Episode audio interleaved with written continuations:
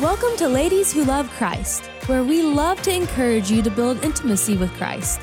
We'll bring you insights and teachings to help you grow in your walk with Jesus, ultimately becoming the strong, godly woman you were created to be. Here's Ashley Poptodorova.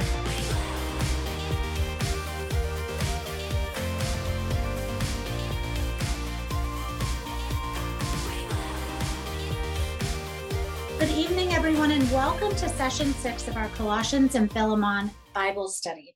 Tonight, we are going to be uh, talking about forgiveness in depth, and we're going to be looking at the short book of Philemon. It's twenty-five verses long, um, but it is so rich, and there's so much that we can glean from this um, particular uh, book itself. So I'm I'm grateful that you're here. Maybe you're new to the Ladies Who Love Christ podcast or YouTube channel. We want to thank you. We're so grateful for you. Make sure that you find us on all major podcast platforms, subscribe on YouTube, share us with your girlfriends. Um, we have a rich history of studies there available for you. So we're going to go ahead and dive right in. Ladies, if you do not have the book tonight and you're tuning in without your book, without the Bible study book, do not worry. What I want you to do, these are stress-free studies. I want you to turn to Philemon in your Bible. Go ahead and turn to the book of Philemon. And while you're getting there, I'm going to kind of open us up with a little bit of an introduction. So Philemon was the recipient of this letter. He was a prominent member of the church at Colossae, and, and this church Okay, met in his home. So you have to remember, this is first century, right? First century. This was written in the first century. Church buildings themselves did not start to come out until the third century. So Philemon was a wealthy man, um, wealthy by by their their standards in that time. Um, the fact that he had a, a big home, um, to have a, a church was, um, you know, huge during that era, especially. So he was, he was a prominent member of this church. And Paul was addressing this letter to Philemon, um, to this, this person himself. He was addressing it to him. At the same time he wrote this letter, he was writing Colossians. That's why these two books of the Bible are being done together. Okay. So Colossians, we, we are done with that. We've wrapped up the fact that um, there are so many false doctrines and false teachings out there. And how are we aware of those? How do we um, protect ourselves as Ladies Who Love Christ from the false teachings that are rampant everywhere now, especially with social media? With the book of Philemon, Paul was addressing him uh, regarding his slave Onesimus, who who tried to get away. And uh, I'm going to go into that tonight with you, that story. Um, but it's it's really a story about forgiveness. Paul was urging Philemon to forgive Onesimus. And it's such a picture of, of really the entire thing. It's such a picture of what Jesus Christ himself did for us.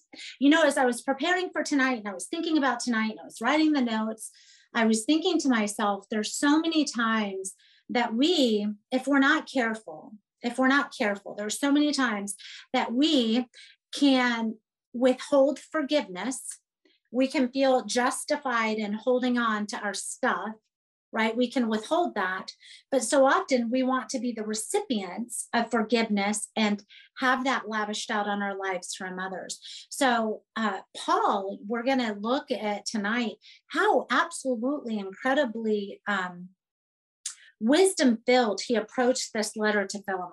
He was so full of wisdom and knowing what and how to say things to urge him, because this was back in this time, in this day, this was a major, major issue. First off, in the Roman um, culture, in the Roman Empire, um, slavery was a common thing then. So the, the picture of uh, masters and slaves, this to them was like, it was normal, Um, everyday, you know, routine culture. Obviously, we know that now um, it, it, it's, um, you know, because of sin and the fallenness of man that we experience these things. But what's so incredible is as Paul was addressing Philemon, he knew that had he attacked it from an authoritative uh, perspective, he knew had he attacked the issue head on, Um, that it would not have been as well received. you know, if you look at today, some of the biggest issues that we are struggling with as a society, some of the things that we are arguing about, some of the things that are dividing us as a culture and as a society are things that people are fighting to call normal. They're fighting to call these things right, but we, according to God's word, know that they're not right. So it's it's how do we approach the sin in this world? How do we approach the people that we may love or come to care about, and we know they're walking in sin? How do we approach this as a lady, as a lady who loves Christ, um, really following after Paul's example, right? And how and how he approached it. You know, we we stand our ground.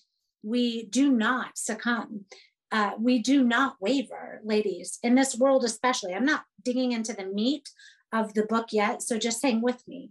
When we come up against these core issues that society says, we want things this way, but we know that God's word says, this is how God created the family. This is how God created his, his order, right? We are not to waver. We are not to sacrifice, but we can approach things in love and sticking to biblical standards completely and utterly all the way.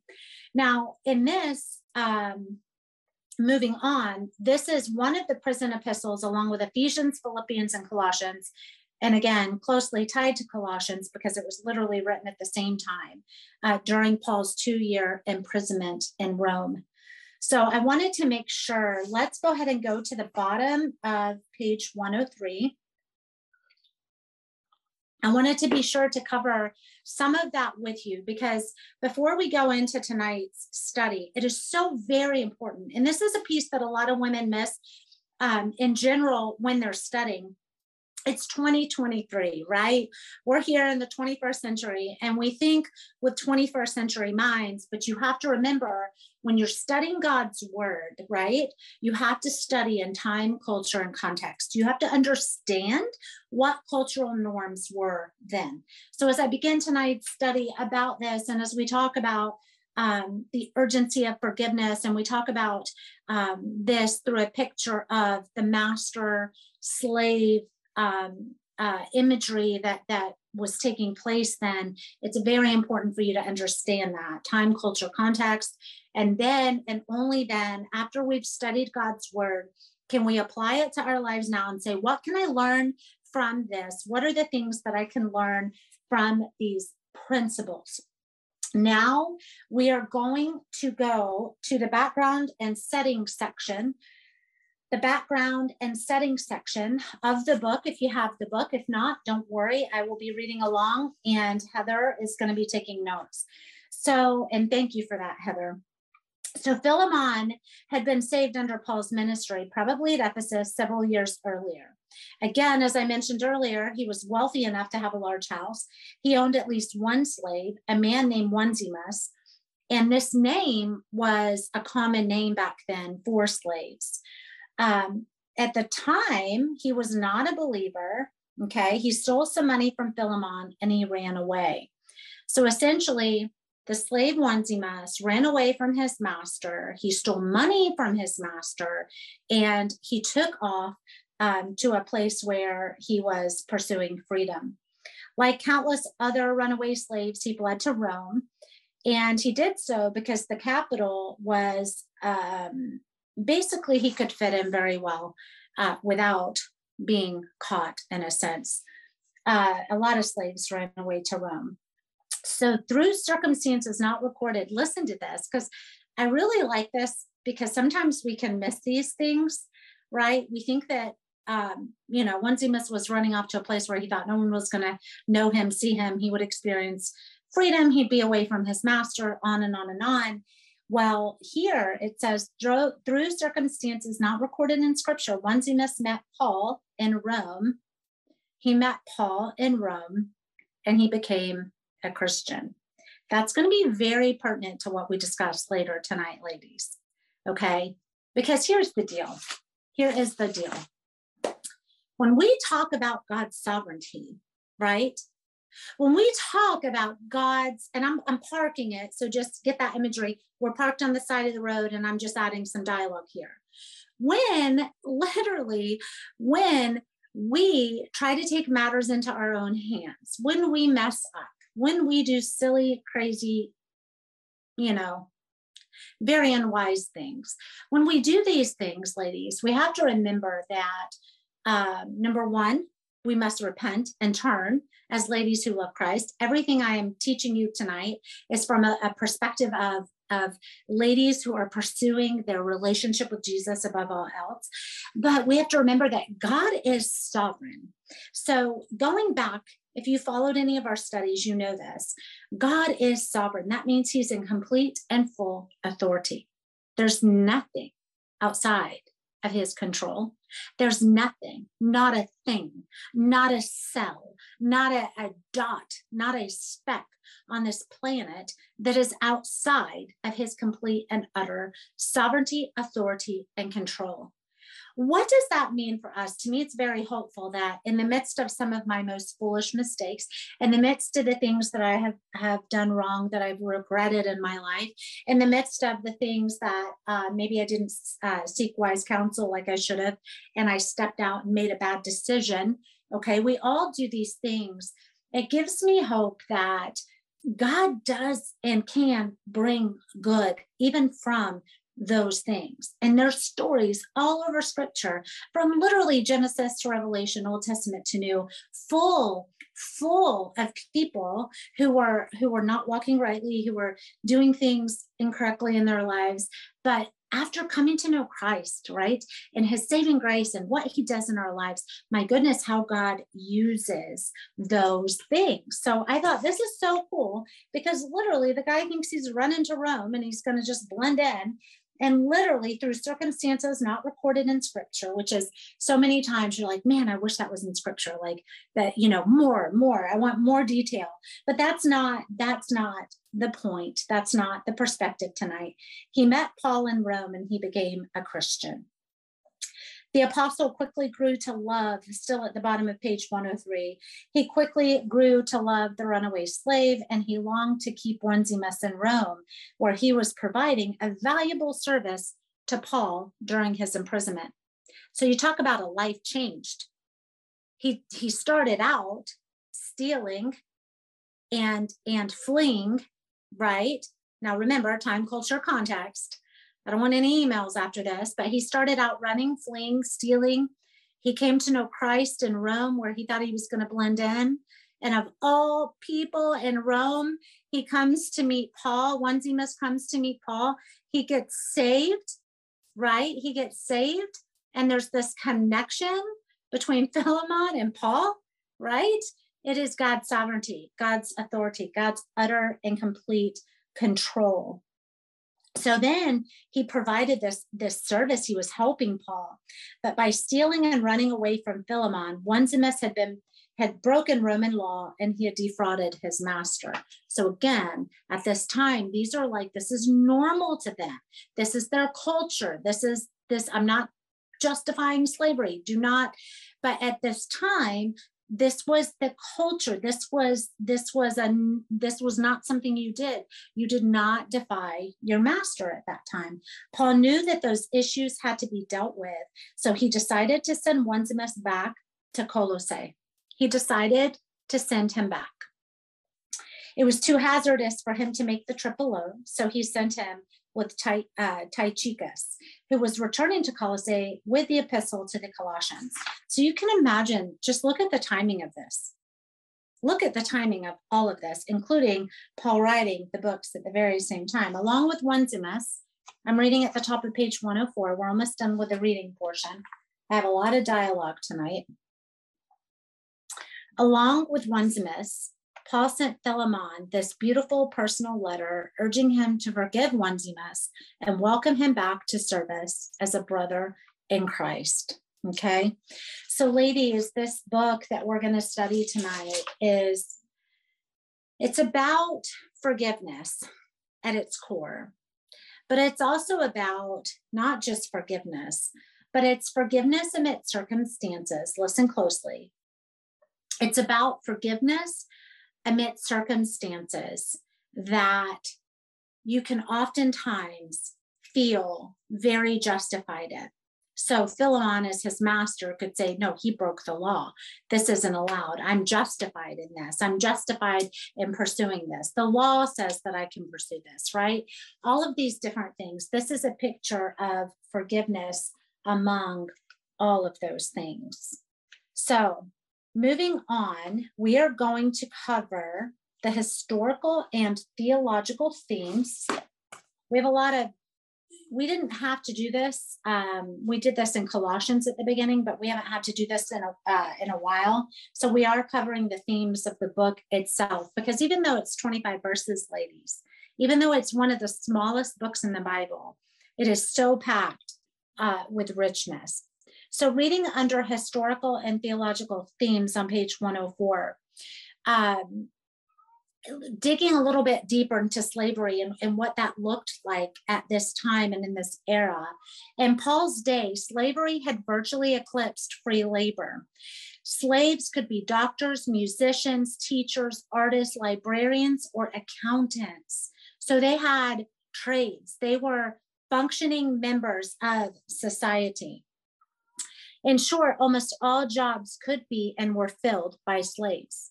Now, if you ladies could just excuse me for one moment, just one moment. Sorry about that.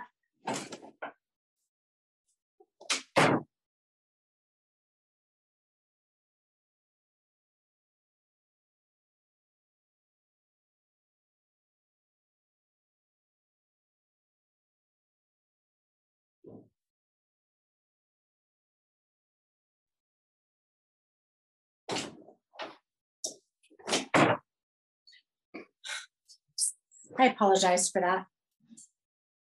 I am nursing an outdoor kitty that was literally incessantly meowing at my door. Talk about embarrassing. Ladies, if you're listening on the podcast, this is homegrown live Bible studies at their finest. So I literally just had to put this kitty in the room with my husband. So moving on, slaves were able to fill jobs. They were functioning members of society. They were not legally considered persons, but they were considered to be tools of their masters. So although they were allowed to function in these jobs and in these positions, they were not looked at as human beings. And we know, we all know that that is the brokenness, the sin-filled nature of man, right?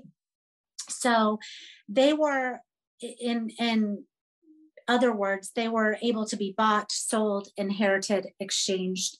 They were, be, they were able to be treated as tools and not people.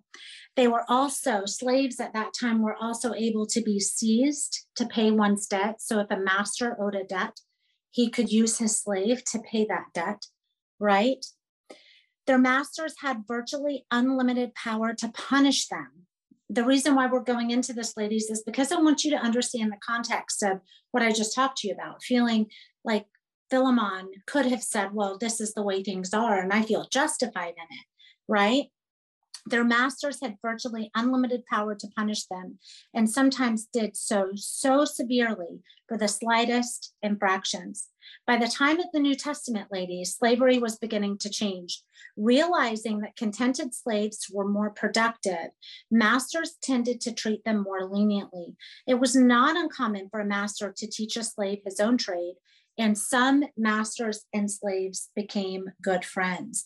So there was this transition from a very authoritative, controlling um, sort of environment to realizing that, hey, we can teach them trades, we can get along, we can be friends, we can, it was a, it was a shift. It obviously wasn't the right direction um, all the way, we know that, but this is the shift that was taking place during that era and during that time. It also became more common during the New Testament times for slaves to be granted or purchase their freedom. They could literally purchase their freedom. Some slaves enjoyed favorable and profitable service under their masters. And in many cases at that time, they, they did better as far as their provisions than people who were not slaves, okay? So there was a shift that was taking, there was a shift that was taking place. And it's really important. There's no way to to share what we're going to share tonight and not to cover these things. Um, it's a hard thing to talk about when you're talking about this master-slave relationship. And even when you mention it in time, culture, context, it's still in our day and age, it's a hard thing for people to, um, to even really be able to wrap their minds around. But ladies, we have to be able to study all parts of scripture. We have to be able to sit down and study everything and know that all of God's word, all of it, not some of it, is profitable for teaching and for reproof and for correction. The New Testament nowhere directly attacked slavery. Had it done so, the resulting slave insurrections would have been brutally suppressed, and the message of the gospel, listen to this, and the message of the gospel hopelessly confused with that of social reform. Instead, Christianity undermined the evils of slavery by changing the hearts of slaves and masters, okay? So although it didn't call it out directly, had it come out, had, had these people, this is why Paul approached Philemon the way he did, had they come out and just said, this is, this is wrong, this is the issue, we're gonna fight it head on, they would have been met with ultimate opposition. Everybody would have been closed to the gospel. Instead, the gospel of Jesus Christ, we all know this. Let's bring this up a little to twenty twenty-three. We all know this, that we were different before we came to know Christ. We lived different. We were okay with different things. So once we come to know Jesus Christ, there's this heart change. There's a heart posture, right, that changes in us. So, so, Christianity did undermine the evils of slavery by changing the hearts of slaves and master. Here's how it was done. Okay, we're at the very bottom of page one oh four. I'm not reading to you verbatim all night tonight, um, but there are some, again, there's more chunks that I have to read from directly to get us into the meat of the study. By stressing the spiritual equality of master and slave, the Bible did away with slavery's abuses. The rich theological theme that alone dominates this letter of forgiveness, a featured theme throughout New Testament scripture, okay? Paul's instruction here provides the biblical definition of forgiveness without ever using the word. In the book of Philemon, Paul never used the word forgiveness, but he got to the core doctrinal issue of forgiveness in a time where this was the norm for them, in a time where they would have been opposed to any other viewpoint. And he was able to do so by saying, right, once Onesimus came to know Christ, you are brothers in Christ. In scripture, it says he was once useless, he is now useful. What a picture of us. What a picture of us pre-Christ, uh, pre-knowing Christ, pre-coming into a relationship with Jesus, and then coming into a relationship with him. Everything in my life, everything, everything, the way I think, the way I process things, the way I reason, everything changed, right? So this is what Paul was doing. It was absolutely, if you go back and study it more, it was brilliant.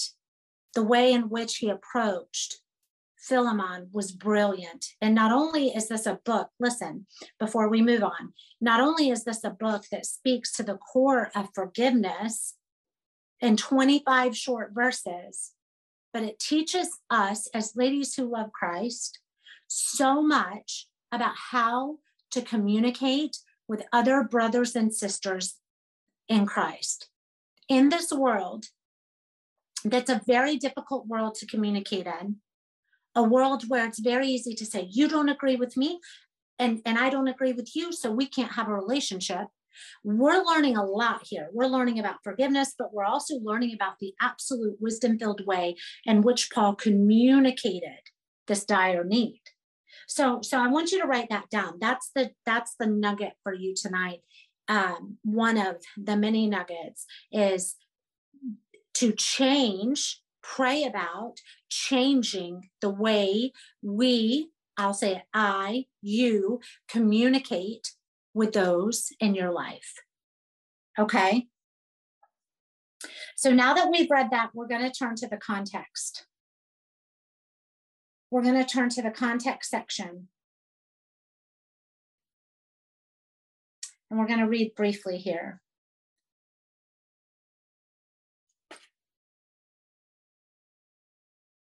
In this book, the spiritual duty to forgive is emphasized. Write that down. Forgiveness, forgiveness is a spiritual duty. In the book of Philemon, the spiritual duty to forgive is emphasized, but it was not emphasized in principle, parable, or word picture, okay? It was en- emphasized through a real life situation involving two people that were dear to Paul, and it teaches the importance of forgiveness.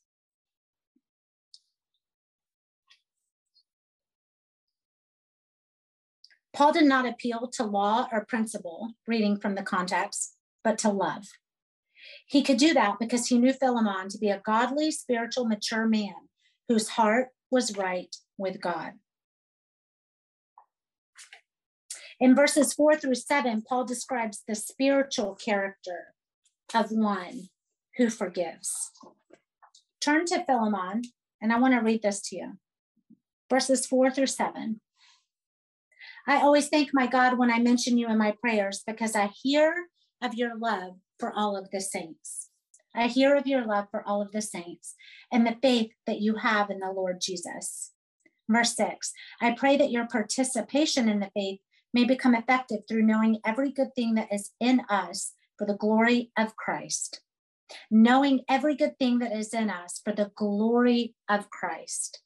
For I have great joy and encouragement from your love because of the hearts of the saints that have been refreshed through you, brother. So not only was he in these passages, not only was he very edifying of Philemon, he knew he was going to ask him for a massive favor to forgive the offenses of Onesimus. So he called out what he knew to be true about him, what he knew to be good about him. And it describes in those passages the spiritual character of a person who forgives. I felt like it was so vital to just focus on Philemon tonight because forgiveness is one of, hands down, one of the most challenging, difficult, hard things that we go through as ladies who love Christ. I don't claim to know your exact story or what you've lived through. I don't know the abuses or the pain or the hurt or the loss or the grief, but I do know this. Well, I don't know those individually. Some of you I do, but most of you I don't. I do know that Jesus Christ came, literally came, set his face like flint, went to that cross at Calvary and forgave, made a way for us where there was no other way. We, because what he did for us on that cross at Calvary, because of that precious gift of grace, Charis, we can, we can forgive. God will never call us through his word. He will never call us to do something that he will not, one, equip us for, that he will not strengthen us through, that he will not prepare the way for us to do. Ladies, it's so important that if there's anything or anyone that you are harboring unforgiveness towards tonight, that you really, really get in heartfelt prayer because it is a spiritual discipline. It's a spiritual um, character of a lady who loves Christ, of a lady who pursues Jesus, to be a person who forgives. Even the most challenging, difficult, hard things. So Paul teaches this importance of forgiving through the two people that he loved so much, okay? Now we're gonna read at the bottom of page one oh five under keys to the text. Philemon is the slave owner whom Onesimus had wronged. Now, here's the interesting thing about Philemon, and this gave Paul a lot of ability in his letter to him. It gave him a lot of ability to reason, and it gave him a lot of ability to plead his case on behalf of Onesimus. He too, Philemon, had come to faith in Christ through Paul's ministry years before when Paul was in Ephesus. So do you want to talk about, and I've seen it in my own life, how amazing it is that Philemon came to know Jesus Christ. He came to a saving faith through Paul's ministry. This isn't just anybody that was writing the letter to him. This was his spiritual person that led him to Jesus Christ.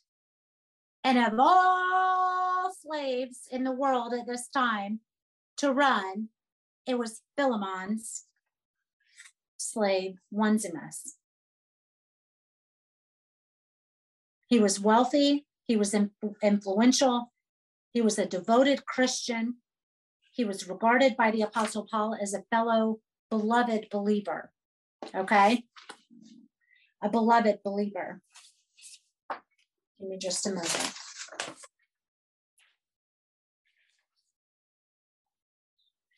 Now, at the top of page one oh six, I have it in my notes here. We're going to read the, the word sharing. You're going to see the word sharing. The Greek word is koinonia. Koinonia. It's offer, uh, also rendered or known as fellowship or communion. It has a root meaning of sharing something in common. The koinonia or fellowship means much more than simply enjoying another person's company. It refers to a mutual sharing of all life, which believers do because of their common life in Christ and mutual partnership in living out and spreading the gospel. Okay? It means we belong to each other in the faith. Listen to this. These are meats and truths that are really not taught today. It means that we belong to each other in the faith. Such fellowship was a great source of joy for Paul, as it is for all Christians who find strength, encouragement, support, comfort, and help throughout their communion with other believers. This is extremely, extremely important, but I want to add a few more things to this Greek word because, again, you guys know me, I love words, right?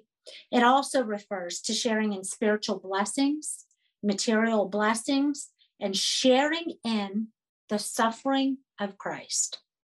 Sharing in the suffering of Christ. You can write that down. Koinonia is K O I N O N I A, fellowship or communion. Sharing in spiritual blessings, material blessings, and sharing in the sufferings of Jesus Christ. Ladies, going back to the first century in which Paul was writing this letter to him, they did not have Facebook or Twitter or Instagram or Snapchat or fill in the blank. They didn't have these social platforms, right? They didn't have all of these things. Now listen closely tonight. They didn't have all of these things that in so many ways we've con- convinced ourselves make us closer. But they were in true communion. Believers in the body of Christ were in true communion. They couldn't send a text. They couldn't send a text to another pastor in another city or another. They couldn't send a message that gets through in milliseconds. They had to literally send messages with people, with carriers that took days upon days upon days to get there. Where am I going with this? There was a strength, an encouragement, a support, a comfort that was coming from their communion together. But here today, ladies, we can convince ourselves that we have community, that we have Christian, godly community. I am all for technology. The ministry started on technology. It exploded on technology. It has been an absolute amazing avenue. But please understand where I'm going with this. And this is, again, we're parked up on the side of the road before we go back. We cannot make the mistake of thinking that true partnership and fellowship, true fellowship in the faith, true edifying and encouraging and pushing and, and, and, and prodding each other on towards our relationship with Christ can happen apart from a true, deep, intimate relationship. That is why it is so vitally important that you get into a rooted, good, strong, doctrinally sound church. You do not judge whether you attend a church based on their choir, I'm not choir, their, their worship, their music, their child care, but what do they believe? what do they teach about the word of God? And then you get yourself into a church where you do life face to face with other believers in the body of Christ. And avenues like this are phenomenal as well. But if you are only doing things through a screen and nothing in person, it literally means koinonia, to belong to each other in the faith, to have this strong fellowship. Only then could Paul approach Philemon in the way that he did, in the culture that he did, in the time that he did, when Christianity was as persecuted as it was, and receive a promising result for Onesimus, to whom he was pleading for. Okay? Now, a few other bits, and I want you to write these down because they're not in the book tonight. None of this is in the book that I'm getting ready to cover with you. The book of Philemon was included in the New Testament canon for several reasons. One of the shortest books in the Bible, twenty-five verses, that is it. Number one, it illustrates the breaking down of cultural and social barriers. Write it down. Philemon illustrates the breaking down of cultural and social barriers. Paul took up the case of Onesimus, who by social standards was considered less than. I just told you, slaves weren't even considered people. They considered them tools to which could be traded or used as resources or whatever they, they wanted. They didn't look at them as human beings. So it illustrated the breaking down. This is what Jesus does, ladies. This is what, when you're really walking in a true, deep, intimate relationship with Christ, it breaks down cultural and social barriers. It breaks down these divisions. Paul took up the case of, of Onesimus. Ladies, cultural and social barriers do not or should not exist in Christian fellowship. Write that down. We're all brothers and sisters in Christ. Scripture says now there's neither nor Jew nor Gentile. It is, it is all of us, brothers and sisters in Christ, bringing glory and honor to Christ. The second thing that, that is a vital reason why this book was included in the New Testament canon, is that Paul addresses slavery, which was a, a widely, widely accepted social arrangement in the ancient world. I just went over that with you. If you're just jumping in, there's a lot of context in the beginning. I said a lot of foundational stuff before we dug in. This was a normal, accepted social arrangement in the ancient world, and he literally faced it head on. Now, he did not attack it. Listen, he didn't attack slavery head on, as such an issue would have been literally shut down and not even received in the first century. Instead, listen to these. This is so huge. Instead, Paul taught that in Christ, both the master and slave are to consider each other as brothers and as equals. Such wisdom to come out the, this, this, this heated, socially accepted topic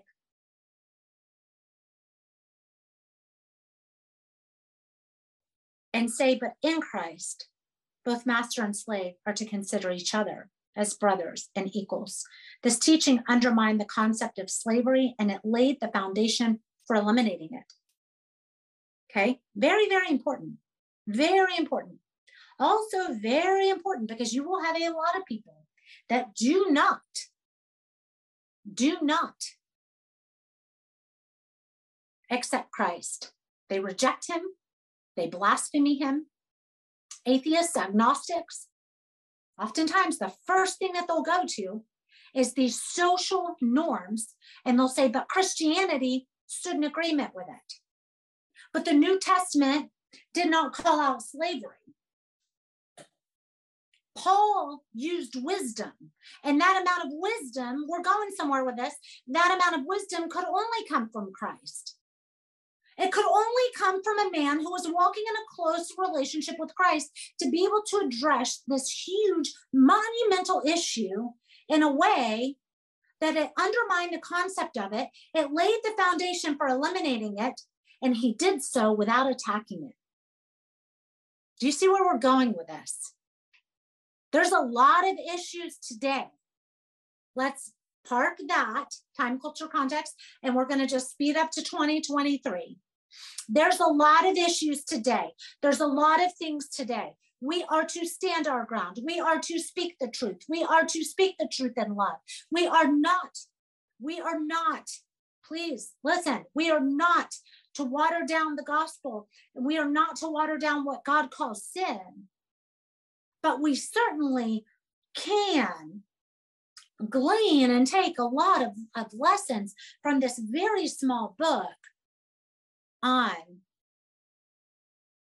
communications and how we do things, how we go about it. Again, again, not in the book, not in the Bible study book. What are some teachings about God from this book? The first thing that I will always teach you when you study anything, when you study anything, in case you're asleep on the other side of the screen, when you study anything in God's word is, what does this teach me about God? What does this teach me about Jesus? Okay, so I will always tell you that. I will always, always, always tell you that. This cannot be approaching God's word for what do I learn about me?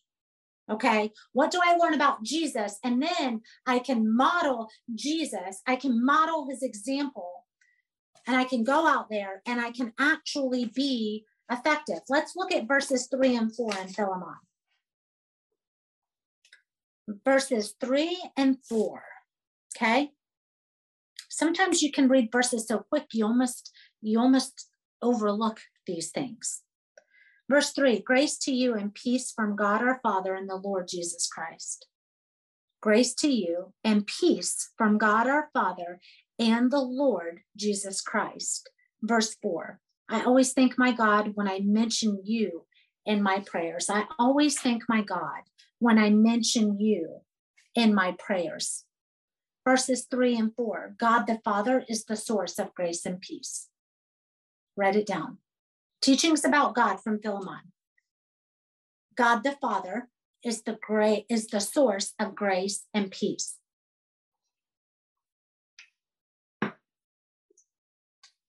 You will never get peace from the, this world. You'll never get this, this, this grace, this unmerited grace, charis, favor. God the Father is the source. Verses five through nine. Let's look at what it says. Verses five through nine. Because I hear of your love for all the saints and the faith that you have in the Lord Jesus Christ. Because I hear of, that means you're doing something and I'm hearing about it. Because I hear of your love for all the saints and the faith that you have in the Lord Jesus. And then again, verse six, I pray that your participation in the faith may become effective through knowing every good thing that is in us is for the glory of Christ. Such a powerful statement. Literally, all of the good in us should be for the goodness and the glory of Jesus Christ. Verse seven, for I have great joy and encouragement from your love, because the hearts of the saints have been refreshed through you, brother. Spoken so lovingly. The very first time I read it in preparation, I just thought, gosh, he was just speaking so lovingly to him, right? Verses five through nine. Here's what this teaches us about God. Here's what this teaches us about Jesus. Jesus is the center of our faith. Write it down. Jesus is the center of our faith, on whose account Paul was in prison. He's the center of our faith. These passages affirm the deity, the supremeness. I went into a whole, probably thirty minutes on the deity of Jesus Christ. They affirm the deity of Christ. There are a lot of people that say they believe in Jesus. Here's the deal. I believe in Jesus. They say, I believe in Jesus. But if you dig deep, they don't believe in the deity of Christ. They don't believe in the supremeness of Christ. They don't believe in the authority of Christ. They don't believe in the sovereignty, the complete and utter authority. This, this whole example, as we unpack it, it's literally layers of things with our focus on forgiveness. But as we unpack it, it's, it's layers upon layers of things that God is fully and completely in control. He was in control of Philemon coming to know him through Paul, and he was in control of the fact that his slave, Philemon's slave, would run and meet Paul of all places in Rome where he was trying to hide, and that he would come to know Christ and that he would go back. And there would be this utter complete picture of what was once broken and messed up is now beautiful and whole because God's hand is in it. See, if someone says they believe in Jesus, it's not enough to say, yay, I believe in Jesus too. Tell me what you mean. Like, tell me what you mean. Tell me about this Jesus. Like, let's talk. Have a great conversation.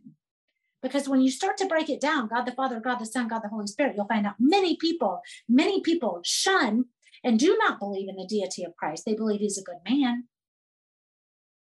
They believe he did good things. They believe a myriad of things. Okay, very important, very important. Don't miss it. The next thing, teachings about salvation. Write this down. Teachings about salvation from Philemon. First off, salvation in these short twenty-five verses, salvation was seen through two different perspectives. None of this is in the book. It was seen through two different perspectives. It was seen through that of Philemon, and it was seen through that of Onesimus. It was seen through one who was wealthy and influential and had um, um, the, the title of master. And then it was seen through one who did not call on the name of Christ, who, who ran, who, who, who uh, stole, who came to know Christ and was redeemed. I thank God for his redeeming love in my life. So you're seeing salvation from two very, very different cultural aspects. Philemon was indebted to the Apostle Paul because Paul brought the message of salvation to him. Literally, let's look at verse nineteen. Philemon, verse nineteen. I, Paul, write this with my own hand. I will repay it, not to mention to you that you owe me even your very self. What was Paul saying to Philemon? What was he saying? He was saying, I will repay what Onesimus has stolen from you. I am pleading on his behalf. He's come to know Christ. You are to forgive. You're, you're not to just say you love Jesus. Ladies, it's very easy. Now, I bet y'all thought I wasn't going to go up tonight. It's very easy to go to church, to worship, to listen to the music, to feel all the feels. Oh my gosh, everything's great.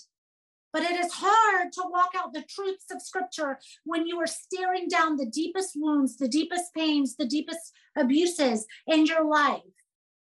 That is the message here. He was saying, I will repay anything that Onesimus took from you.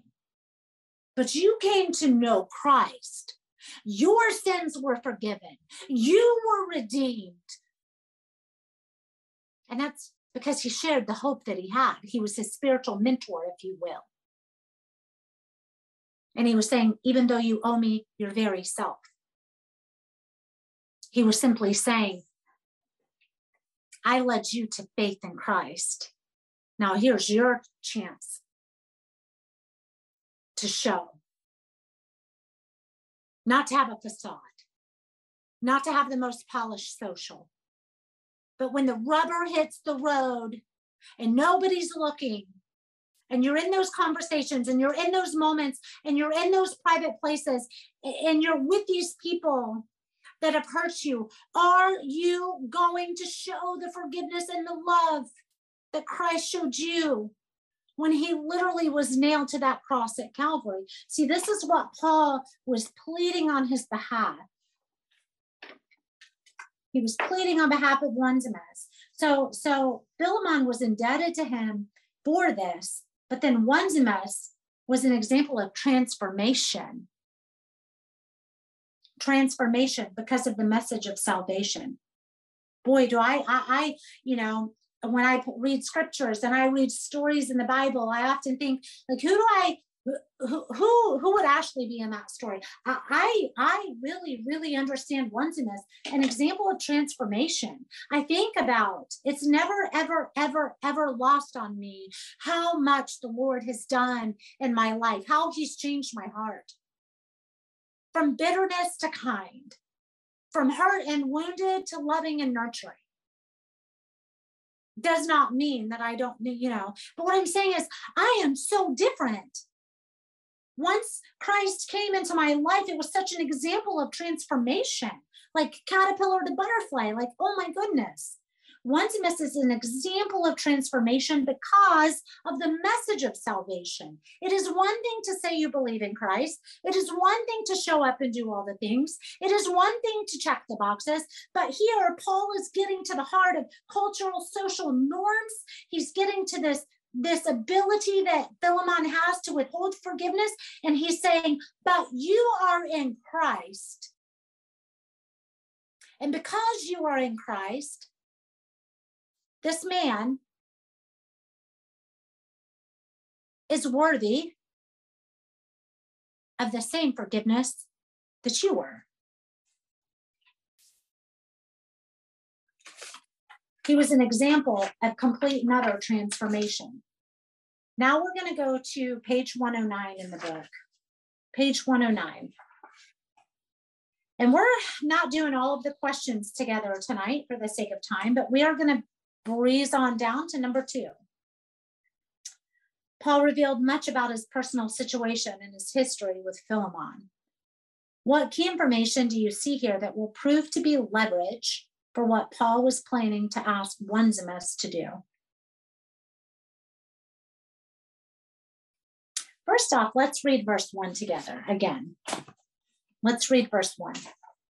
Paul, a prisoner of Jesus Christ, and Timothy, our brother, to Philemon, our dear friend and co-worker.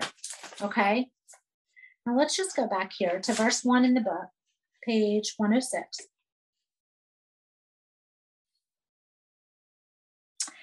At the time of writing, Paul was a prisoner in Rome for the sake of and by the sovereign will.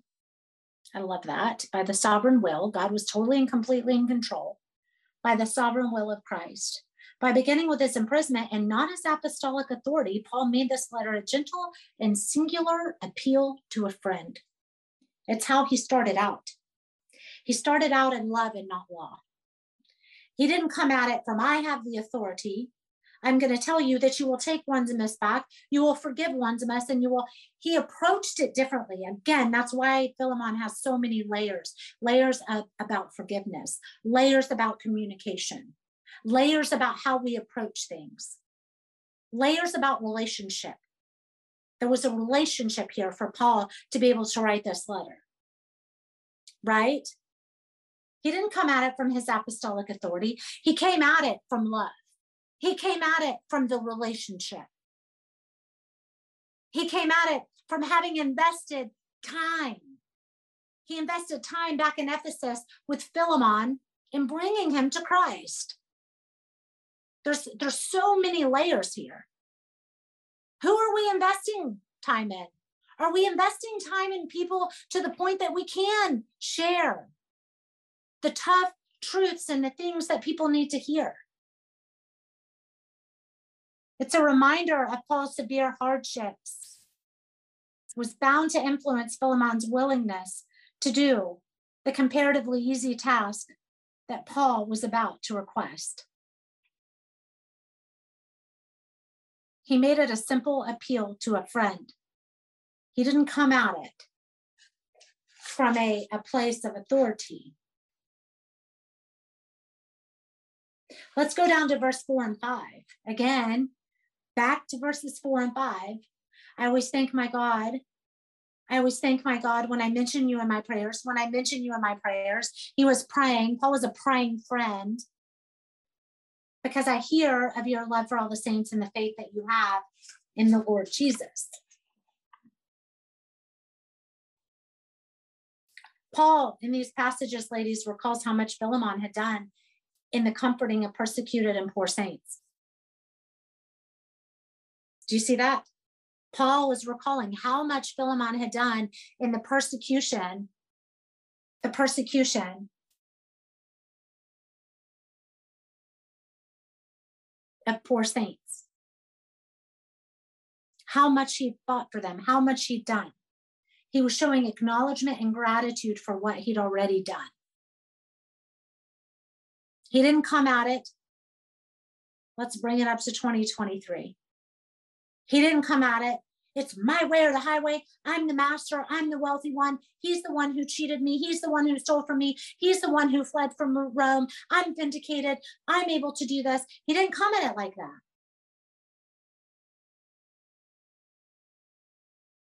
He came at him and he, and he said, look at all these things you have done. Look at all the good you have done. He showed acknowledgement and gratitude. Talk about the ultimate. Paul was a communicator, communicator. He really knew. Verse seven through nine. Verse seven through nine. For I have great joy and encouragement from your love, because the hearts of the saints have been refreshed through you, brother. They've been refreshed through you. He appeals to him on the basis of love. Write that down. He appeals to him on the basis of love, not on the basis of his authority, but on the basis of love. This is relationship building. It's wisdom. It's wisdom to know. It's, it's, it's wisdom, ladies. I'm bringing it fresh right here, right now. Modern day, it's wisdom to know that perhaps there's people that you're withholding forgiveness from. You're feeling justified, you're feeling vindicated in withholding it, you're feeling like you have every right to do so. And I'm not downplaying what you've lived through. I'm not minimizing what you've lived through. I know pain. I know pain more than most people would ever imagine. Deep layers of pain. I know that, but I also know Jesus. And I know that forgiveness is possible. Forgiveness and healing is possible.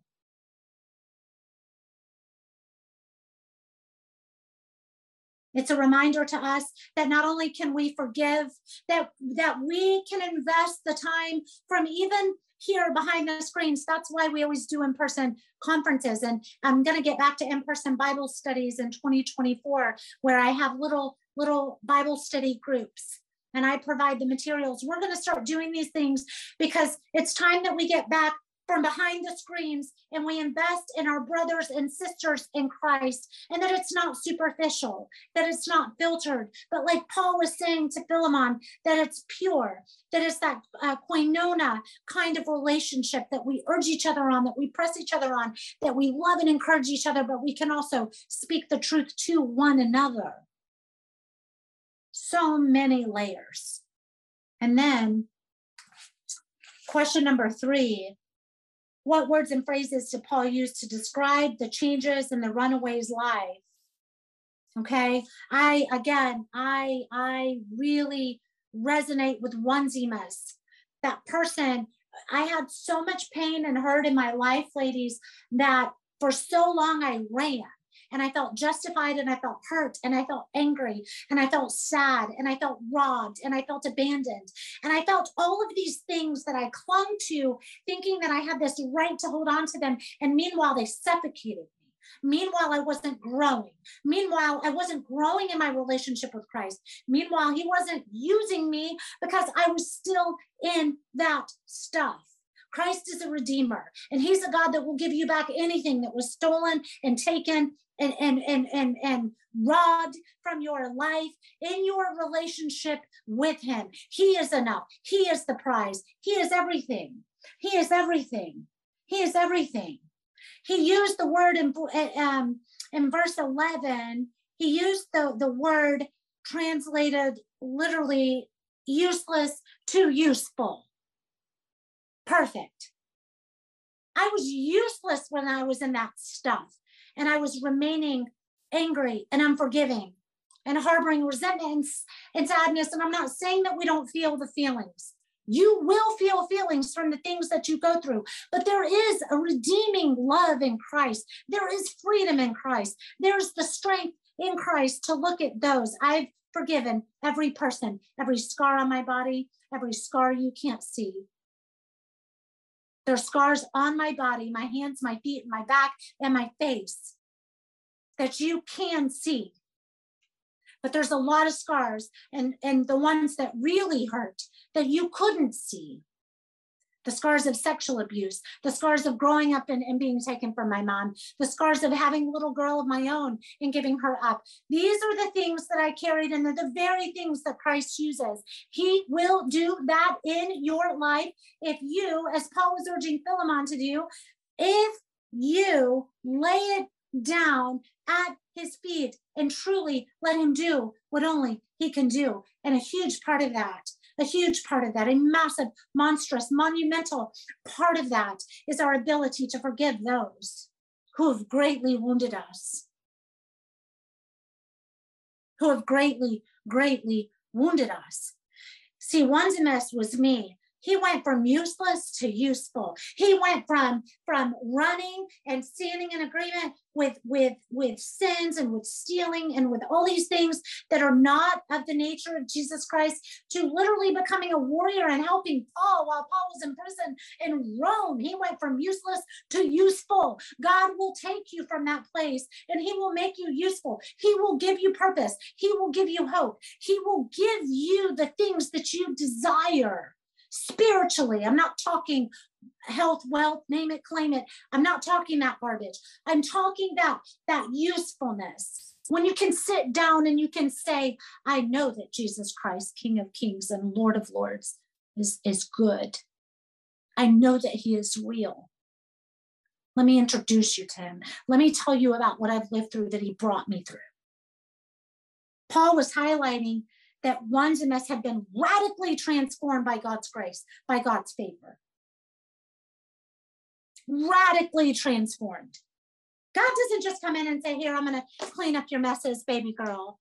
I'm going to clean up your messes. I'm going to sweep it up to the side. He comes in, ladies, I'm about to go off. He comes in and he transforms you from the inside out. He gives you the ability to look at those that wounded you and to see their pain and to see their hurt and to see it doesn't justify the abuse. It does not justify what was done to you, but he gives you the ability to step into that messy, dark, hard place and see the brokenness and the sin and what these people had to live through. Because people don't just do some of the things they do because they're not hurting. God transforms you. He changes you. He makes you new. That is what he was saying.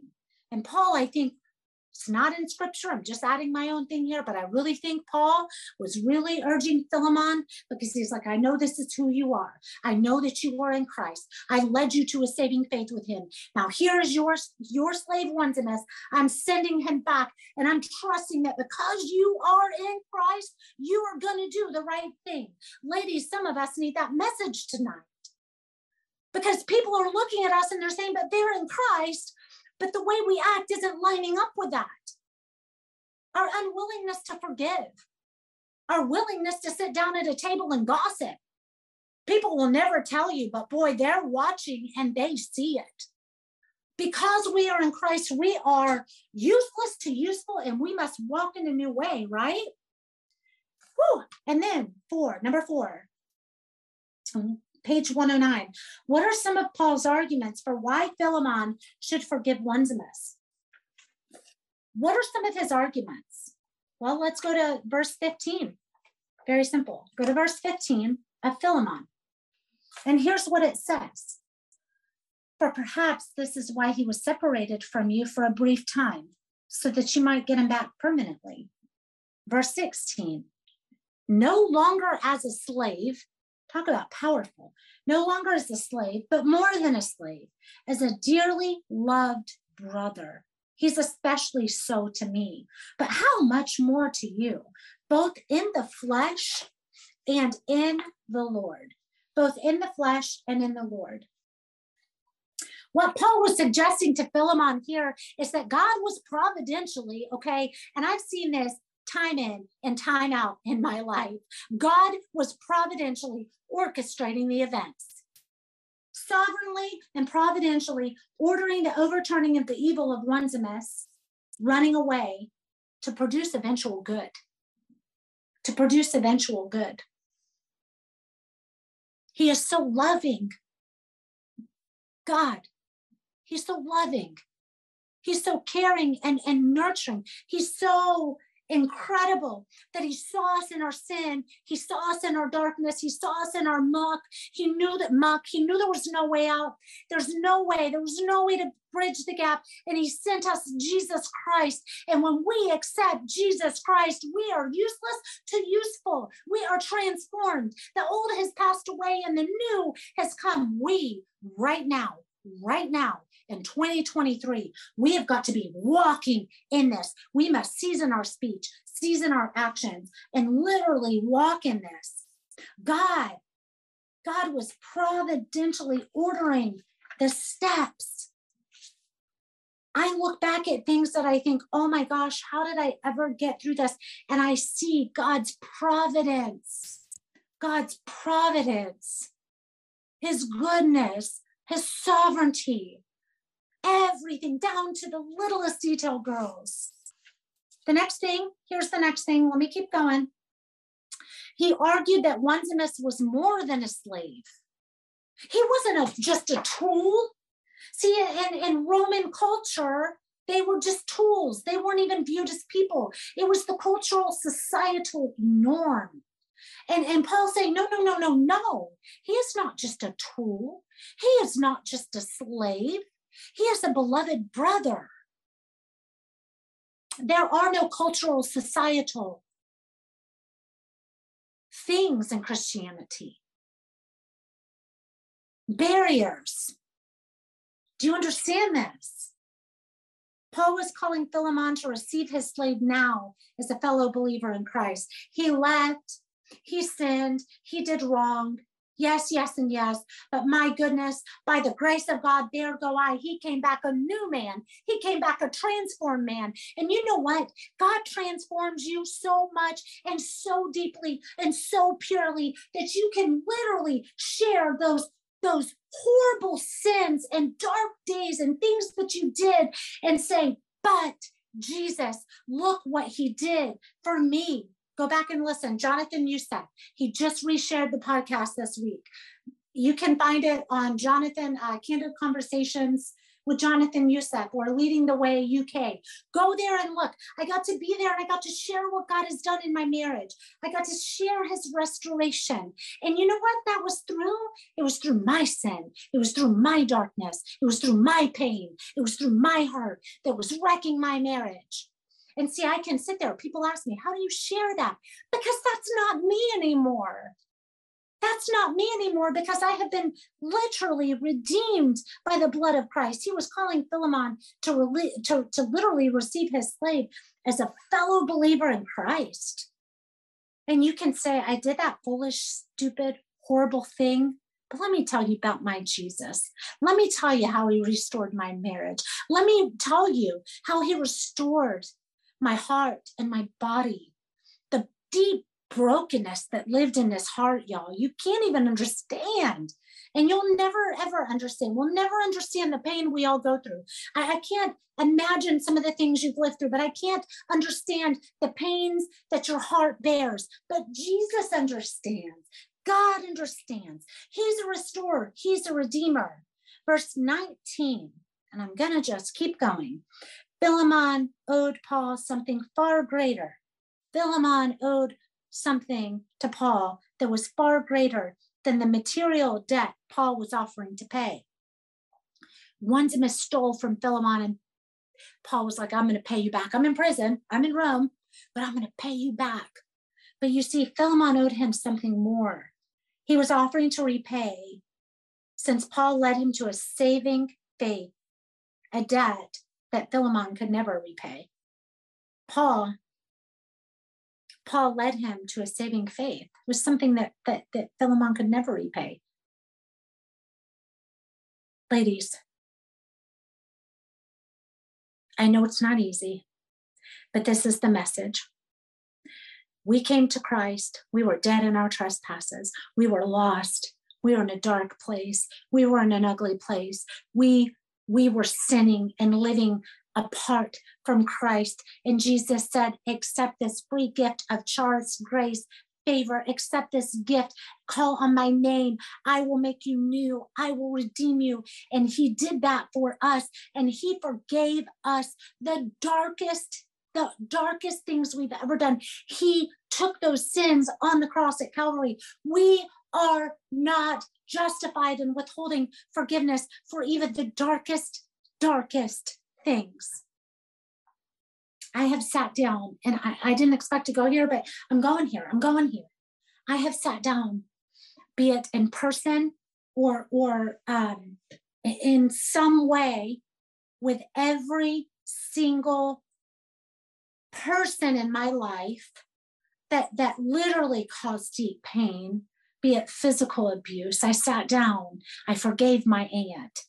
I forgave her. I sat down. I forgave sexual abuse from my grandfather as a little girl, right? I forgave, I forgave. And it was not, it was not a natural, I'm gonna will myself to forgive. You can't will that. You can't will yourself to do that. It is impossible for you to do it apart from Christ. What is this? This is a message that we are to cling to him. We are to run to him. We are to stay in his word. We are to stay immersed in the, in the truth, because God himself goes before you and will equip you to forgive those things. And sometimes we convince ourselves that we've forgiven, and he'll gently, lovingly remind us that we haven't. Ladies, you cannot do, okay, I'm going to say it like this, and I'm done. I have four points after this, and I'm done. You cannot do the spiritual things. You cannot do the, the, the, just like in Ephesians six, like we flesh not against flesh and blood, but against the spiritual darkness and the things that we cannot see. You cannot fight that war on your own. We cannot do the spiritual things we are called to do as warriors of Christ, as ladies who love Christ. We can't do those things just trying to be a better person, just messing up and saying, I'll do better. We can only do it literally clinging to Jesus. That is my message to you. You must cling to him, and you must be willing to let down and let go of the things that you may be holding on to, because those things are holding you back. It was hard. It was hard. I would take two steps forward and forty-seven steps back, and then one step forward and then one hundred steps back. The Lord wrestled with me on forgiveness until I was like, Heavenly Father, my life is yours. Use me. Use every word. Use me as you will. He will do it, but you must surrender. You must surrender. We must be willing to be a picture of what we put on our social, what we put out there at church. We must be willing to do that when nobody's looking, and when it's dark and it's hard and it's ugly. We're, we're such a society of everybody, look at me, go do good, me, me, me, me, me. Let me put all the good things that I'm doing out there in the world. But then behind closed doors, You have one opportunity to sit down and have one tough conversation and you fail epically, right? This is a picture of, Lord, you go before me. Help me to be the warrior of Christ that I know you've made me to be, not only out there on social or in the world or wherever you use me, but behind closed doors when nobody is looking. Because he knows what is in your heart. He knows what is in my heart. He knows. You can convince yourself. We can convince everybody around us. But he knows what is in our heart. And I'm going to say it and I'm going to be quiet because I want my girls done on time. We cannot call on the precious, precious, precious holy name of Jesus Christ and walk in sin and walk in disobedience and walk in an, an unwillingness to surrender. The two don't mesh. We cannot have one foot in the world and one foot in the word. We cannot say that we're going to sacrifice here, here, and here to make everyone happy, but then we're going to honor Christ. Ladies, it is all or nothing. And I say that boldly. All or nothing. There's stuff that needs to be laid down tonight. There's forgiveness that needs to be given tonight. There are things that you've got to start praying about tonight. There's a seriousness in your walk with Christ that maybe needs to happen tonight. Four things that we can glean from Philemon, and I'm done. Four things, four simple things. Write it down. Four things that I can glean, G L E A N, that I can understand, whatever word you want to use, from Philemon. Number one, from verse seven. Let me take a sip. Verse seven. Let's just read that again one more time. For I have great joy and encouragement from your love, because the hearts of the saints have been refreshed through you, brother. Our faith is a blessing to others. Write it down. Write it down. I want some proactiveness. I want Bibles being highlighted and things being written down. Our faith is a blessing to others. Our faith isn't to be lived behind closed doors. It's not to be hidden, but it's to be a beacon of light and hope for others. And some people will reject you. Don't be shocked by it. Be ready for it. Come on now. Don't be shocked. Be ready. But there's going to be people who don't reject you, who see your faith, who see your fruit, and who follow suit. It's to be a beacon of light and hope. Number two. We can appeal to others in love rather than law or authority. We can appeal to others in love rather than law or authority. Paul bathed this beautiful letter of Philemon in love, based out of a relationship, based out of this, this, this um, spiritual relationship and, and Christ-like brotherhood that he had with Philemon. He knew how to talk to him. He knew he could talk to him in this way because he knew he was a believer in Christ. And he knew that he was going to urge him on to do some spiritual things that, that needed to be done because he was no longer the old Philemon. He was in Christ, right? We can appeal to others in love rather than the law. It's exactly how Paul approached Philemon. He didn't come at it from his apostolic authority, and he very well could have. He could have come at it like, this is what you're going to do. But he didn't. He approached him, and he's like, I want to see the fruit. Ladies, there's people watching. There's people watching you because they want to see the fruit. They want to see the fruit. Number three. Jesus must always be the example we model. We are encouraged to love like Christ. We are encouraged to love like Christ. Verse twelve of Philemon. I'm sending him back to you. I am sending my very own heart. He didn't say I'm sending him back to you. He said, I'm sending my very own heart. I love this man. He has changed. He has helped me. He is a new man. If you look, ladies, scripture is all about people who were broken, lost, sin-filled, and totally and completely, when they called on the name of Christ, redeemed, new, fresh, and serving Christ. May we all give each other that grace that we once needed in our lives. May we all give each other the grace that was modeled from Jesus. Verse twelve, Paul loved others deeply. We can lead in love, and we can always let Jesus be the example we model. Number four, we must forgive like Jesus forgave. I always save. I always save. I want to say the best for last. We must forgive like Jesus forgave. I think it is so easy to agree to every other spiritual strength and discipline in Scripture, but this one, this is the one, this is the one. And this is where I just want to urge you, ladies, this is where, this is where you can truly step out. Please listen and we're done. This is where you can truly step out in faith. This is where you can truly step out and say, Jesus, I'm taking you at your word. I am taking you at your word. I am going to lay down whatever it is, whatever it is, or whoever it is that needs this forgiveness. I am going to do it. We must forgive like Jesus forgave. Just as he paid the price for all of humanity, Paul was willing to take that responsibility for whatever one's misowed so that he could be fully restored and forgiven by Philemon. If that is not a picture of what Christ did for us,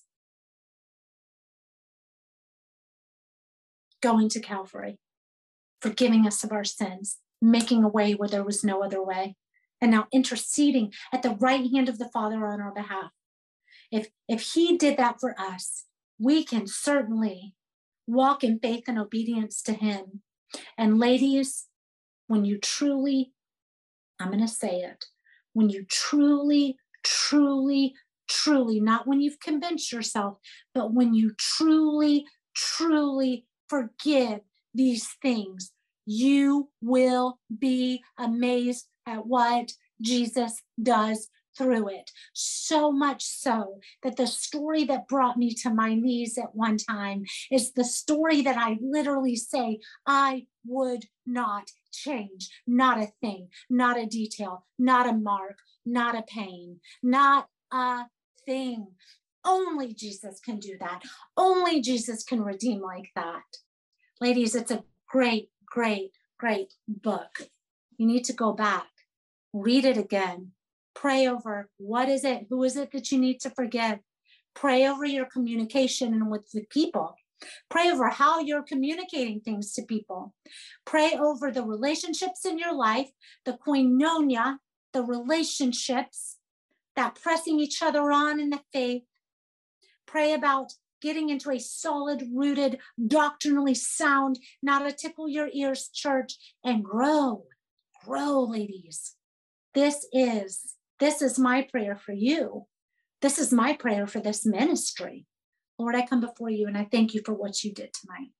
I thank you for each and every beautiful lady that is here, that took her time, that didn't rush the clock, that didn't look at the watch, but that she took her time to still herself before you, Lord, and before your precious holy scriptures. We don't need anything else. You've given, you've literally given us everything we need in your word. Everything we need in your word. Lord, I don't know what she's lived through. I know there's a lot of, of us that hold on to things, Lord. I don't know what the unforgiveness is. I don't know what the offense is.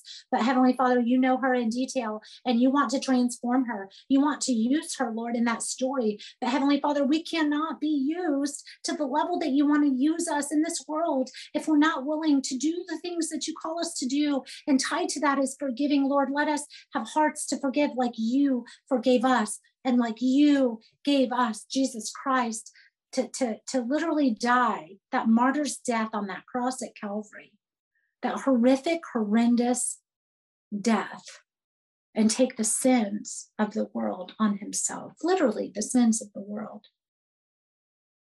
Lord, let us never forget the weight of that. Let us never forget the weight of what you want to do in this world through us and through the brokenness, because you are a God that is providentially and sovereignly in control, Heavenly Father. Let that sink into these gals tonight.